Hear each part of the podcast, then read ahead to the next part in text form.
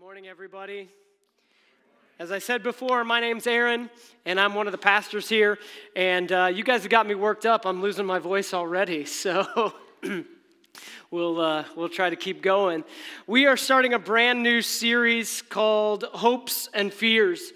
And as we go through this series, I'll tell you more and more of what it's about and where it came from. But let me just give you a little teaser of what it's all about you just heard that song called O Little Town of Bethlehem. It's a song that was written in the 1860s by a man named Philip Brooks. And in it, there's a, a line that has stood out to me for years. It goes like this And in the dark streets shineth an everlasting light. The hopes and fears of all the years are met in thee tonight. It's talking about Jesus.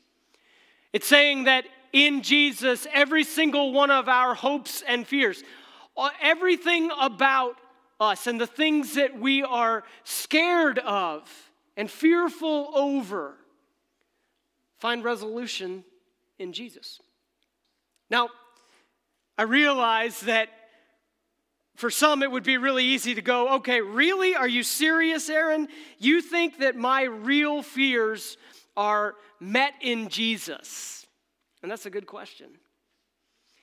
So, over the next three weeks, we're going to take the time to look at our very real fears fears about our past, fears about our present, fears about our future, and see what Jesus has to say what Christmas has to say about each one of those different phases of our life. And this week, we're actually going to take the time to look at our fears about our past. That sounds great, doesn't it? Some of you are like, oh, great, here we go. We're going to talk about my past. I realize that for some of us, our past is heavy and hard and full of fear, full of darkness. And about the last thing you want is somebody dredging up your past. About the last thing you want is somebody asking questions about your past. In fact, maybe you would say, My biggest fear is that if somebody walked up to me and said, I know about you, I get that. I, I think that's probably true for just about every single one of us. But here's the reality and the idea that we're going to talk about throughout the next couple weeks it's this it's the idea that the birth of Jesus answers our fears with hope. I believe that if you'll stick with us over these next couple weeks, you will find hope. See, the Christmas story is a little different than it often gets told. We, we often talk about, you know, a, a, a baby born in a manger, and we make it very um, romantic, you know? We spruce it up. We, we act as if it's, it's, it's much more beautiful than it probably really was. And Matthew tells us, uh, one of the authors of the New Testament, in fact, the first author in the New Testament, tells us the story of Jesus. And he tells us about some of the people in Jesus' family line. And in it, we find out that it's not exactly the kind of family tree that you would want to be a part of. Maybe you can identify with that. It's not exactly the, the family tree that you go, oh, wow, that's filled with some amazing people. In fact, here's what I think we find when we look at the, the, the genealogy or the story of the birth of Jesus. We find that the Christmas story is actually filled with some people with a very shady, shady past. In fact, if we started telling their stories, you might blush. And here's the reality that's what we're going to do today. I want to walk you through some of the stories of the people that are found in Jesus' genealogy because the reality is that we're not much different. I'm not much different. And I think that Matthew was up to something when he included some of these people in the genealogy of Jesus. Like, honestly, if I was writing a genealogy, can you identify with me? If you were telling, like, your story, you know, I came from so and so and so and so and so and so, there might be a few people that you just kind of quietly left off the genealogy. You know, you got the weird uncle that was in jail longer than he wasn't right? You, you understand what I'm saying? And when Matthew told this story, he didn't leave those people out. In fact, he purposefully put them in there for us to take a look at, and it's just made me wonder why. I want to highlight for you five people today that are in the story of Jesus that, frankly, as far as genealogies go, shouldn't have been there, but for some reason, Matthew put them in. These five people are actually people in a category of human beings that were never, ever included in ancient genealogies. They were never they were never included. They couldn't own land. They couldn't they couldn't, you know, vote as if voting was a thing. They didn't have that ability. They couldn't really take care of themselves per se, not that they weren't able, but the way culture was set up, they couldn't do it. These five people that I'm talking about are women. Five women that incredibly show up in the genealogy of Jesus in a time when a genealogy would never include women, but for some reason Matthew does it. And these women are, are honestly very peculiar in their stories. Now, I have to move quickly to be able to get through it, otherwise, we'll be here longer than you want to listen to me. So, I want, I want to show you the stories of these five women because I think it tells us something about what Christmas is all about. Let's start in Matthew chapter 1. Let me show you the first couple verses here. This is the genealogy of Jesus. In other words, the family tree of Jesus. Now, Matthew describes him as the Messiah. Matthew is writing as if Jesus really is the one who came to deliver people from their sins. So, this is a genealogy of Jesus, the Messiah. He says the son of David and the son of Abraham. Those are very important terms if you were a Jewish person, and Matthew was writing to Jewish people. David was the, the great king who God made a promise to David and said, You will always have a king on the throne. Okay, our ears should perk up when he says that Jesus is the son of David. Abraham was like the beginning of the whole nation of Israel, and God made promises of land and seed and blessing to Abraham. So your ears should perk up when you hear Abraham. Something special is going on. Verse 2, it goes on. Abraham was the father of Isaac, Isaac, the father of Jacob, Jacob, the father of Judah and his brothers. Then in verse 3, Judah, the father of Perez and Zerah, whose mother was Tamar. Now, first and foremost, this is the first woman listed. If you've been here the last couple of weeks, this is not the Tamar that we were talking about during David's time. This is a different Tamar. And if you've never heard her story, her story is hard to read. It's heavy. I'm going to give you a piece of it, okay? Tamar was married to one of Judah's sons. And Judah's Judah had three sons. She married his oldest son. His oldest son was a wicked man, and he died. Now, in that culture, they had a thing that we would we today call levirate marriage, which is hard for us to understand. We are in a Western civilization culture. This was an Eastern civilization culture. Very different. It's not for us to judge those differences. But the reality is, in that culture, to keep things within the clan or the family and to make sure that they took care of each other, they did levirate marriage, where if a father had multiple sons, the oldest son died, his, that wife would then become married to the next son to take care of her and to provide for her and to raise children through her. So that's exactly what happened to Tamar. She ended up now married to the second son, Onan. Onan was a wicked man as well. I won't tell you all of his story. You can read about it in Genesis 38 for yourself. He was a wicked man. Onan dies. Judah is starting to figure out, uh oh, something's going on. He had a third son. His name was Shelah. And he was scared that he would lose his third son, so he refused to give Tamar to Shelah. And he said to her, You go home, stay with your father. And in the ancient culture, there was nothing more humiliating than for a woman to be told, Go home to your father's family. Nothing more destructive. You want to talk about like a, a, a scarlet letter? This said she wasn't good enough, she was humiliated. So she went home. She waited and waited because Judah said, When Shelah gets old enough, I'll give him to you. You will be married to him, and, and this will all be worked out. She waited and waited, and Shelah was very much so old enough, and Judah still refused. So Tamar decided to take things into her own hands. Look at what she did. In Genesis chapter 38, verses 13 and 14, this is what we read. When Tamar was told, Your father in law is on his way to Timnah to shear his sheep, she took off her widow's clothes. She covered herself with a veil to disguise herself. It goes on.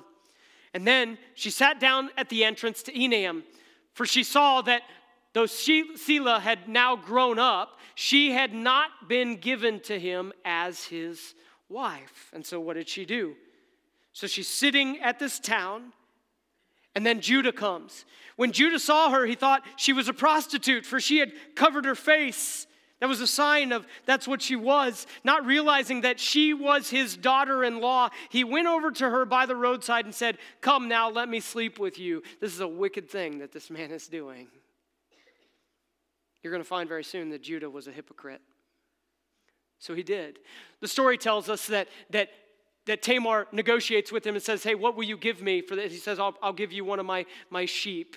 And she says, Okay, what will you give me as a promise? Because your sheep isn't ready yet. What will you give me as a promise? And he gives to her a few of his things a signet ring and, and uh, another uh, trinket that was his that, that proved that it belonged to him a staff. He slept with her.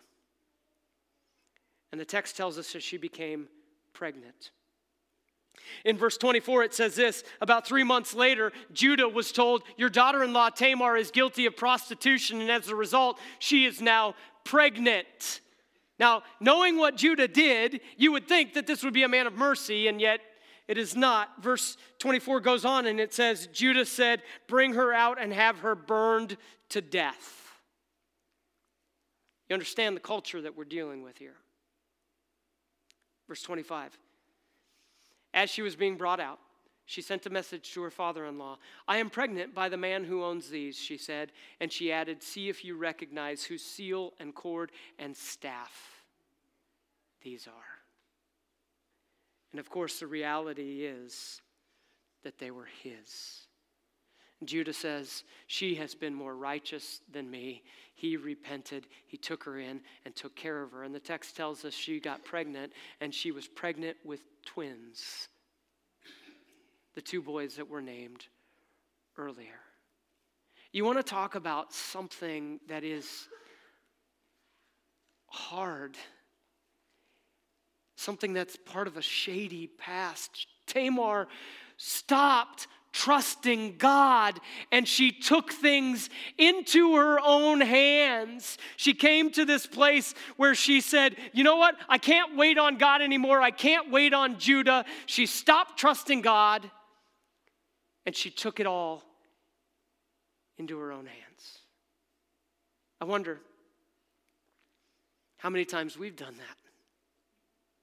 That there's stuff in our lives where we've been waiting and waiting and waiting and waiting and waiting and praying and waiting and, and, and it just hasn't come about. And we stopped trusting God and we decided that's it. I'm going to do something myself. And now, because of it, there's something in our past that we go, man, I hope they don't ever bring that up. I hope nobody knows. I can identify with that. Matthew keeps going in the genealogy and he tells us about another woman. Now, I do want to preface this by saying do not miss the fact that honestly, the men in this story, the men, many of the men accounted in Jesus' genealogy, are worse than these women, Judah included. But for some reason, Matthew does something that nobody else in the ancient world did. He kept these women in the genealogy. He goes on in verse 4 Ram, the father of Amminadab, Amminadab, the father of Nahshon, Nahshon, the father of Salmon. Then he goes on in verse 5 Salmon, the father of Boaz, whose mother was Rahab. And Boaz, the father of Obed, whose mother was Ruth. Obed, the father of Jesse. A couple of things to point out here. There's two women listed in this story a woman named Rahab and a woman named Ruth. Now, if you're not familiar with these two women, that's fine. There's something very unique about both these women. The first being Rahab. You see, Rahab is described many other times throughout the Bible, but each time she's described in the Bible, it uses a fuller term. It describes her not just as Rahab, it describes her like this Rahab the blank. She was known for something. Rahab, the prostitute. Rahab was apparently a prostitute in the town of Jericho. Now, there were two different types of prostitutes in the ancient world. There were temple prostitutes who were often who were always absolved of their guilt for that type of involvement, that type of world, because they were supposedly or quote unquote doing it out of religious duty. And then there were prostitutes who were doing it for money. These women who were, or men as well, who were prostitutes, would usually have their homes turned into hotels or motels, and people would know that they could go and visit there. They, they knew what was going on. Rahab was apparently the second in the town of Jericho. Rahab became a well known woman in the story of the nation of Israel because when Israel was spying out the land, they sent in spies, and, and some of them made it into Jericho. And Rahab took and hid those men because she knew that God was doing something through the nation of Israel. And so God protected Rahab and her family, and she became a part of the nation of Israel. I mean, God did something incredible, but each time she is described outside of Matthew chapter 1, she is described as Rahab the prostitute. She's described like that. Joshua chapter 2 and verse 1. Then Joshua, son of Nun, secretly sent two spies from Shittim. Go, look over the land, he said, especially Jericho. So they went and entered the house of a prostitute named Rahab and stayed there.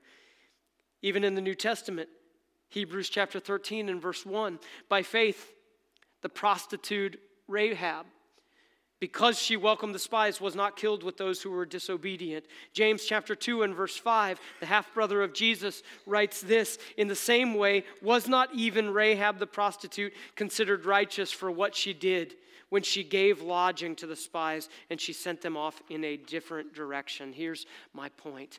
For some reason, Matthew includes this woman, Rahab, who had a very terribly sinful past. And she's just described like that. And the reality is, I, I, realize that for some of us, we, when we're honest with ourselves and we look at ourselves in the mirror and we go, man, my past, I am so ashamed of it. I don't want anyone to know. And if I was honest, my past haunts me. I'm scared that he's going to find out, she's going to find out. I'm scared that if anybody knew, they wouldn't want to be my friend. And I, like, I get that. And it's heavy. The other woman that was listed all the way back in Matthew was a woman named Ruth. And here's the thing about Ruth Rahab was a terribly sinful, a woman with a terrible, terribly sinful path, Tam, past. Tamar was, was a woman who, who stopped trusting God and made, made a, a, a sinful choice. Ruth was a woman who was just from the wrong side of the tracks. Ruth was born into the wrong family. See, the story of Ruth in, in the Old Testament tells us about an Israelite family who moves to Moab, and, and their two sons end up marrying Moabite women. Ruth was one of those women. The father and then the two sons both die, and Ruth follows her mother in law back to the nation of Israel, but she was still a Moabitess, which means that her, her family lineage still went with her. The book of Ruth is an incredible story. It tells the story of how Boaz met Ruth, how they fell in love, and he became what the Bible calls a kinsman redeemer for her. That's, that's back to that levirate marriage idea that we talked about earlier. But here's the thing about Ruth See, the Moabites were a people who lived across the Jordan River from the nation of Israel, and they found their beginning in a terrible story. Man, I, you can't read the Bible and go, okay, this is, this is fairy tales, okay? It is filled with like crazy stories. It's the story of Lot and Lot fleeing from Sodom and Gomorrah and, and ending up in the mountains. And Lot's wife died in the process, and, and, and his daughters thought their husbands were now dead, and his daughters thought they were, you know, without any hope of ever having children. So what did they do? They got their father drunk and impregnated themselves by their father. And out of that, sons were born who became the beginning of the nation of Moab. The Moabites were the direct result of an incestuous relationship. This is, this is not your average Christmas story. Okay?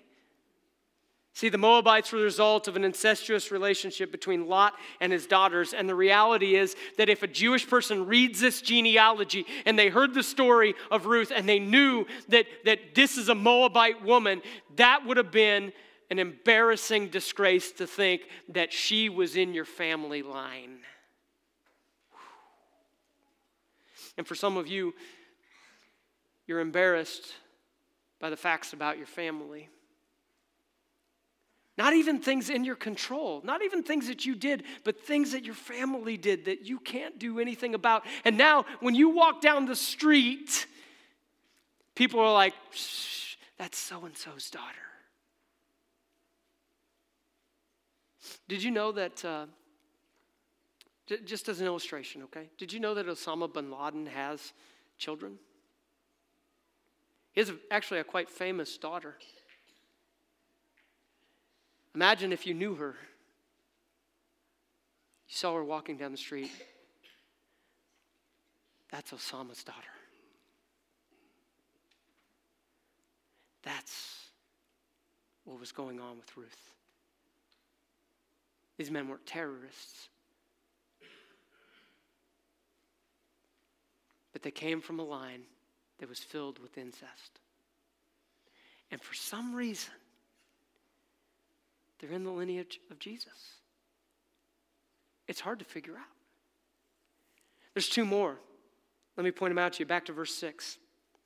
We heard about Jesse, and Jesse had sons. Verse 6. And Jesse, the father of King David, David was the father of Solomon, whose, whose mother had been Uriah's wife. She's not even named. Solomon's mother is not even named. Do you know her name? It's Bathsheba. Bathsheba was a woman who David, when he was staying home and not doing what he was supposed to be doing, he lusted after her and invited her into an adulterous relationship. Now, here's the thing I, this story is tough to read too, but I have to acknowledge there's some sort of power imbalance, okay? There's some sort of, you know, David's the king, Bathsheba's not, but David invites her in. 2 Samuel 11, verse 4. Then David sent messengers to get her. She came to him and he slept with her. Now, I don't know what all happened, and I don't know if she was forced, but the text doesn't tell us that she was forced, which tells me, and I'm not placing blame, I'm just simply saying, yes, there's a huge, incredible power imbalance, but, but she made a choice. and she's included in the genealogy. She made one life altering choice. Verse 5 the woman conceived and sent word to David, saying, I am pregnant. See, Bathsheba made one sinful, life altering choice. And I think that's probably true for some of us. You made a choice many years ago. You've been carrying it with you all of these years. Maybe the choice is growing up in front of your eyes. And it communicates to you, quite possibly, that if people really knew, or if they knew everything, that certainly people couldn't love you, not to mention God.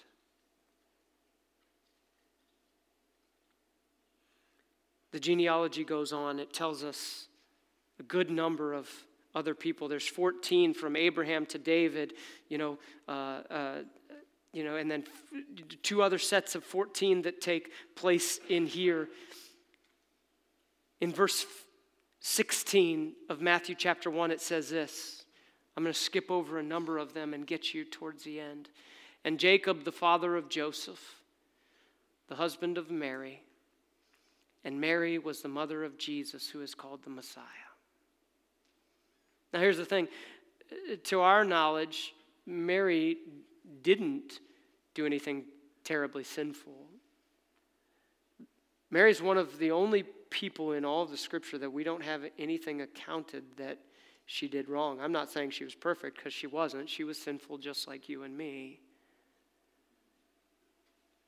But she's one of the only people in scripture that we're not told, her and Joseph, we're not told of their sin. But what we do know is that Mary got pregnant out of wedlock, and everybody would have thought she had a terrible reputation. That culture, not quite like our culture in the 21st century Western civilization, you get pregnant out of wedlock, you are shunned for life. She's expecting. Joseph was going to dismiss her quietly. Verse 9, uh, the, you know, I, I get the, the, the, text goes on in, in, in, in verse 18. Let me, let me just read this to you, okay?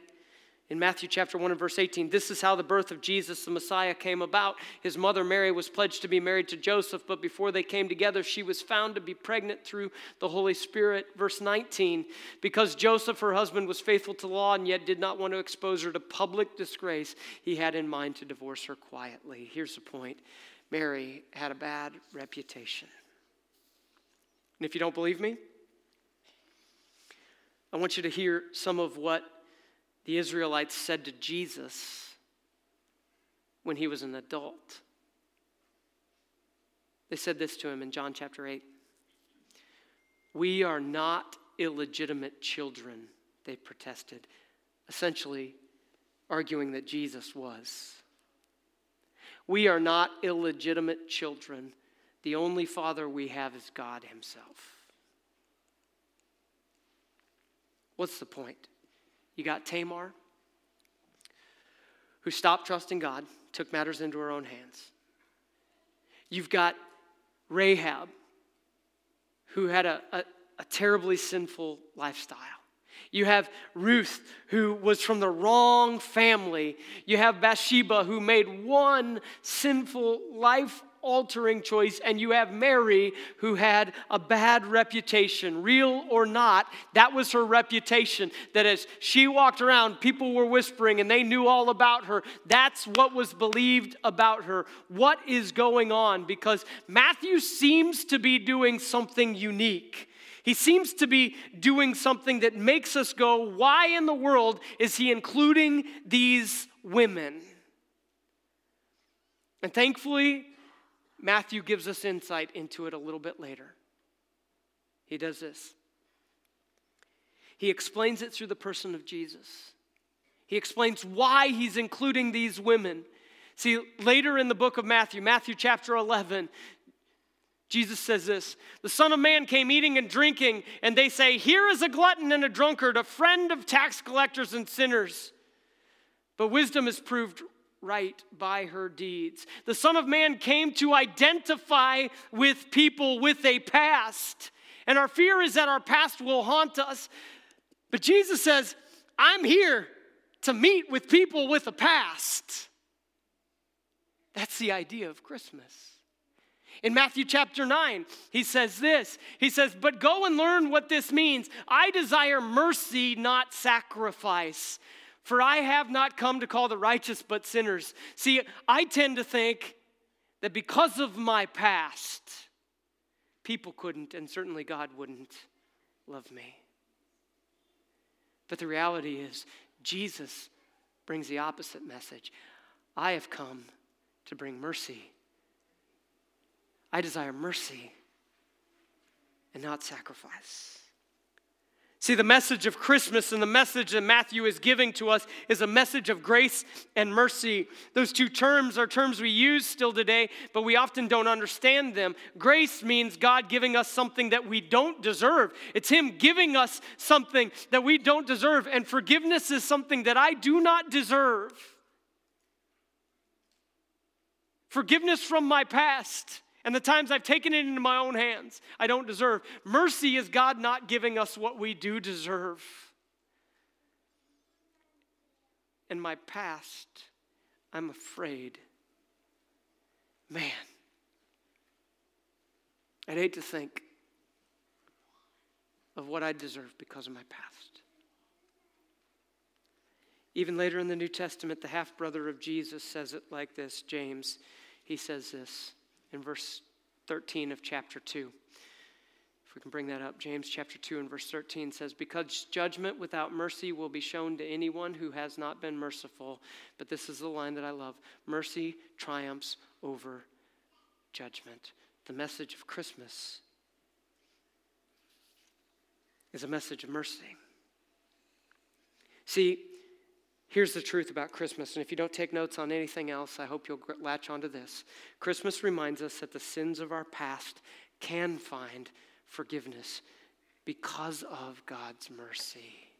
I don't, I don't know if you identify with Tamar or with Rahab or with Ruth or with, with Bathsheba or with Mary. I don't know what it would be for you, but the reality is this the, the, the entirety of Christianity is based on the idea that Jesus came and humbled himself and became a man to provide forgiveness for sinners like Tamar, for sinners like Rahab, for messed up people like Ruth, for messed up people like Bathsheba, and for people with a bad reputation like Mary.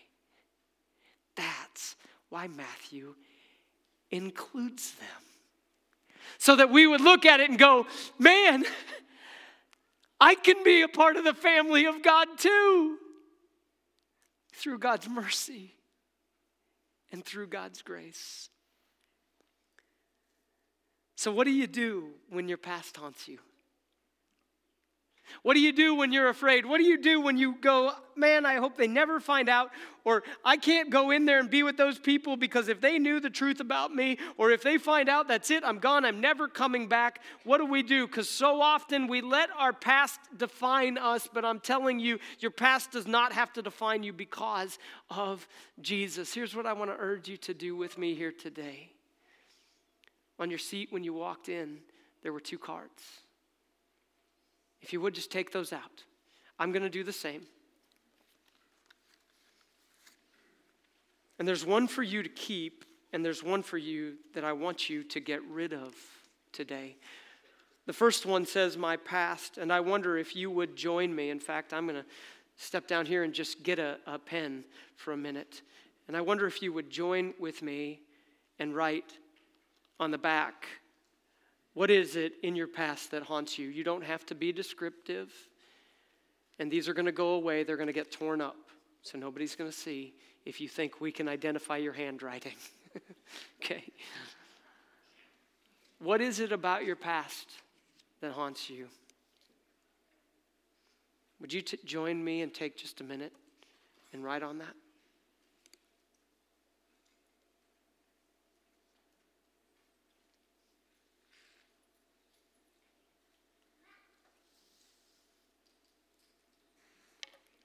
See, here's what I want you to know. When your past haunts you, here's what we do. We need to remember these three ideas real quick. Number one, your past doesn't define you, Jesus does. What you did doesn't define you. Amen. Jesus does. Number two, your family doesn't define you, Jesus does. Number three, okay, your reputation doesn't define you, Jesus does. And so here's what I want to urge you to do. I'm going to give you, I'm going to close with some prayer here in just a minute. I'm going to give you a, another minute to write on these. But then when the band comes and leads us in singing, I want to invite you. The lights will be down, nobody has to see. We have these trash cans up front for a reason because I want to invite you to take these when you're ready. And while we're singing, nobody has to be looking. Come up, use one of these trash cans, rip it in half, and throw it in the trash. And then I want you to take the second one about your future, which gives you promises about who you are in Jesus. And I want you to remember this. I'm going to do it. I hope you'll join me. Christmas reminds us, it brings us hope because it reminds us that there is forgiveness because of the mercy of God. Would you pray with me? Father God, thank you so much. Thank you for Jesus and that he came and he identified with people like me. He identified with people who have a past like I do. He identified with people who need forgiveness like I do. God, I pray that you would help us to live in what is true now because of Jesus. That we would look at this Christmas story, this genealogy, and realize that the whole idea is not our performance, it's Jesus's. He brought mercy, He brought grace. I pray this in Jesus' name.